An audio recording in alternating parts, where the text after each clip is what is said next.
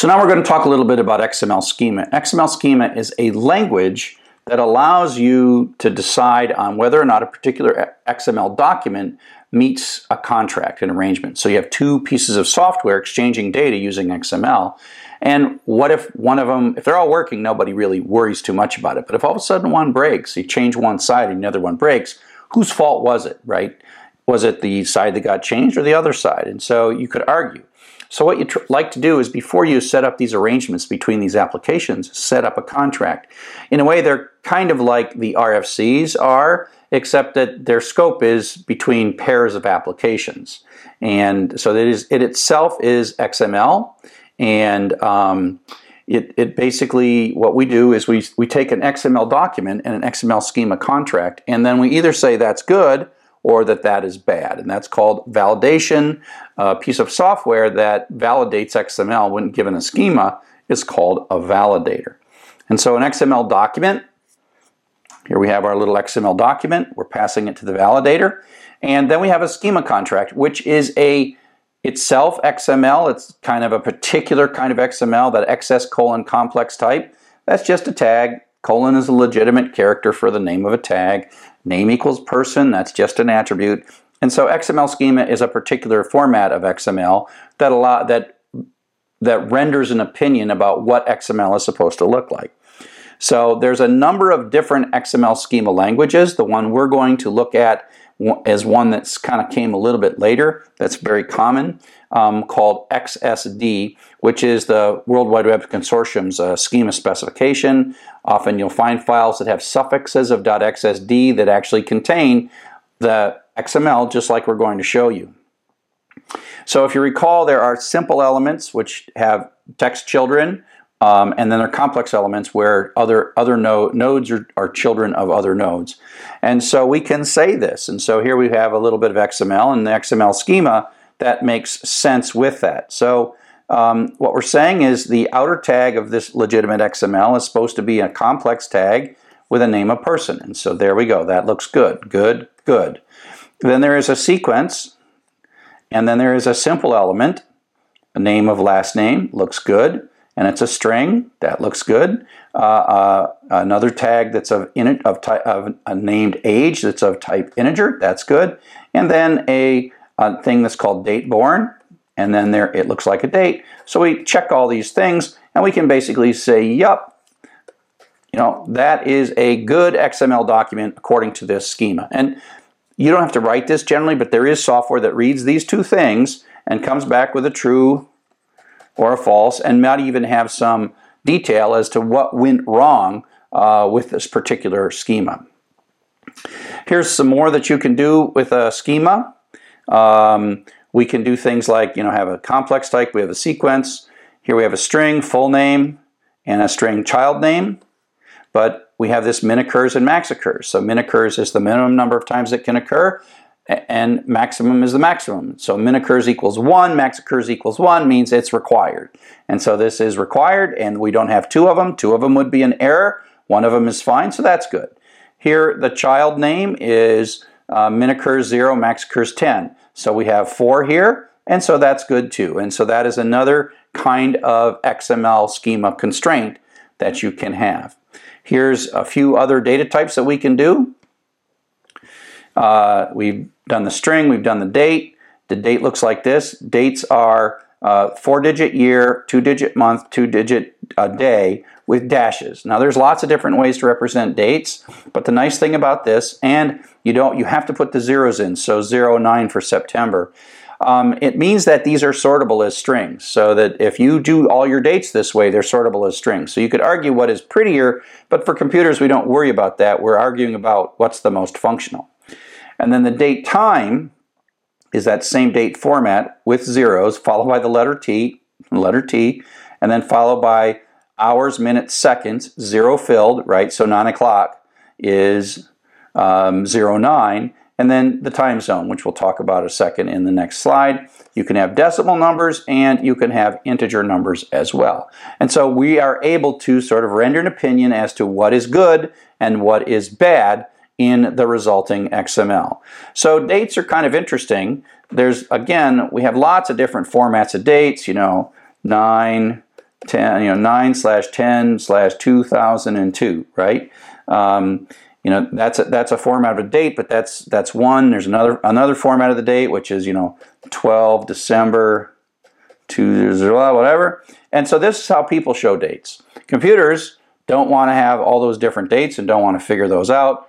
They have libraries that produce dates and make them look pretty and for particular locales, but computers really want dates that work best for them. So we just say, okay, we're going to have this year, month, day, time, and then zero fill, hours, minutes, seconds, HMS, and then time zone. Now, computers even prefer a time zone. Now, if you, I don't know if you've used something like your Google Calendar and you take a flight or take a train trip and you end up in a different time zone, everything switches. And that's because Google Calendar is not really storing the time zone that you're, it's store, not storing the dates relative in your current time zone. It's storing them in what we call universal time or Greenwich Mean Time. Zulu time is another word for that. And Z means this time that is the time in you know London, England, Greenwich Mean Time.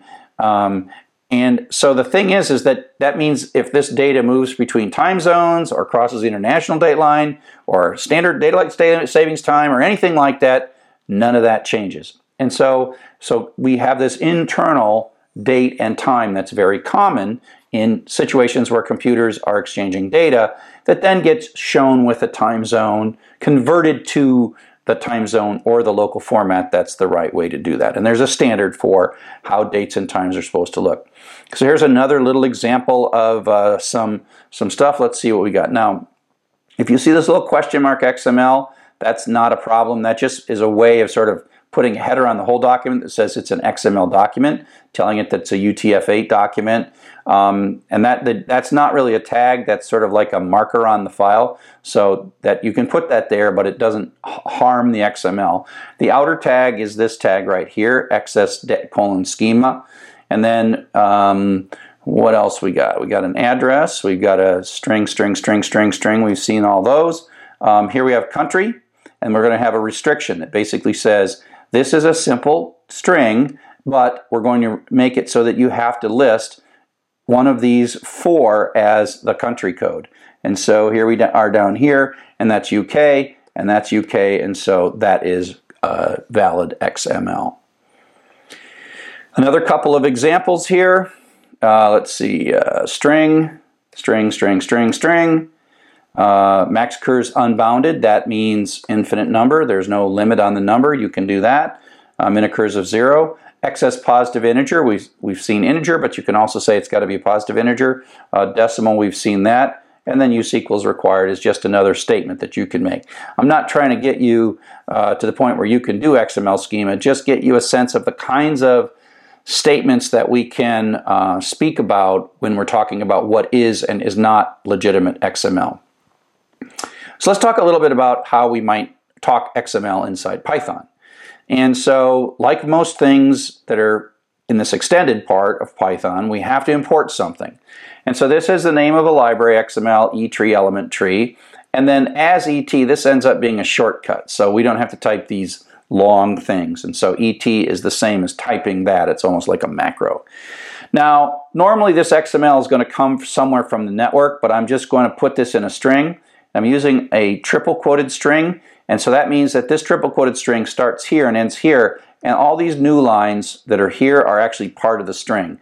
So this is kind of like I opened a file and read the whole thing in. But just to keep this totally self-contained, I'm putting it in a string. So the XML would come from some server on the other side of the network, we would get this XML. So that's, that's how it would normally work, okay? So this is the XML right there. And we parse a string of data and we call et from string. So we're passing in the less thans, the new lines, the greater thans, all of this stuff, we're passing it in. And this could have syntax errors in it. So this might blow up if this had a syntax error, like we forgot the little slash or something, there was a syntax error. But this doesn't have a syntax error. So then what we do is we get back an object. I just happen to call it tree because it kind of is like that tree version of the XML. That is an object that we can then query to pull data out of it. So we say tree.find and look for a tag name name. So that finds the tag name name is this. It's, it's everything. It's the tag and the text. If we want the text, we add text, and then that text, that text, that actually refines it to only the word Chuck. And similarly, if we do tree.find email, that tree.find email, that finds the email tag, which is this tag. It has a child attribute, and you can get any of the attributes. You say .get. There's only one text child, but there are many uh, attribute children, and so you have to tell it which one you want. And so this uh, this this here, this bit right here, all of that will reserve will resolve down to that string yes. That's what you're going to get there. Yes. And so you you kind of build up these little finds and call methods. This is not a clearly a full uh, introduction to element tree, but you get the idea that you sort of dive down in with these methods that call methods that call methods to get little pieces out and parse all of that. Here is a different example. In this one, again, we're using triple quoted string. We always have a single tag on the outside, and then I have a complex type of users, and in it there are two user objects. So this is kind of like a list, right? So this is more than one of these things. So this user can occur more than one time. Um, and again, we take this, we pass that into from string and get back an object that represents the name stuff does not necessarily have to uh, be the same as this outer tag. Uh, just a variable. This could, could just as be easily as x if I wanted. And so now what I'm going to say is, hey, hey stuff, I want to find the tag, the path, users slash user. I want to find all tags that match users slash user. So that's going to give me a list of two tags, one tag, two tags in a list. Tag, tag. Oops. So two tags. Now I can print out how many I get. That'll be two in this case because I got two tags. And then I can actually iterate through the list right? So I can, I can iterate through the list. So this item is going to iterate first to this tag, and that tag now it's like it's like in the previous example, we can look for the name tag within there and pull the text out. So we pull that text out, find the name tag, find the name tag, and then within that find the text. And we can find the uh, ID tag and pull the text of that out. So that pulls out this 001 and um, I've scribbled too much. And then we can item, which is, this is item, is that whole tag, dot get x. So that gets the attribute, that gets the 2. That 2 comes down here. Okay? And then item goes to the next one because item is looping through, so item iterates down to that one and pulls out the name.text, the ID dot text and the attribute dot x and pulls all those pieces out. So this is the basic pattern. You saw one where you just you're tearing into a single um, a single thing, and here you're tearing into something that is expected to occur uh, more than one time. And so that's a quick summary of how you talk to XML in Python. Up next, we're going to talk about the other serialization format, JavaScript Object Notation.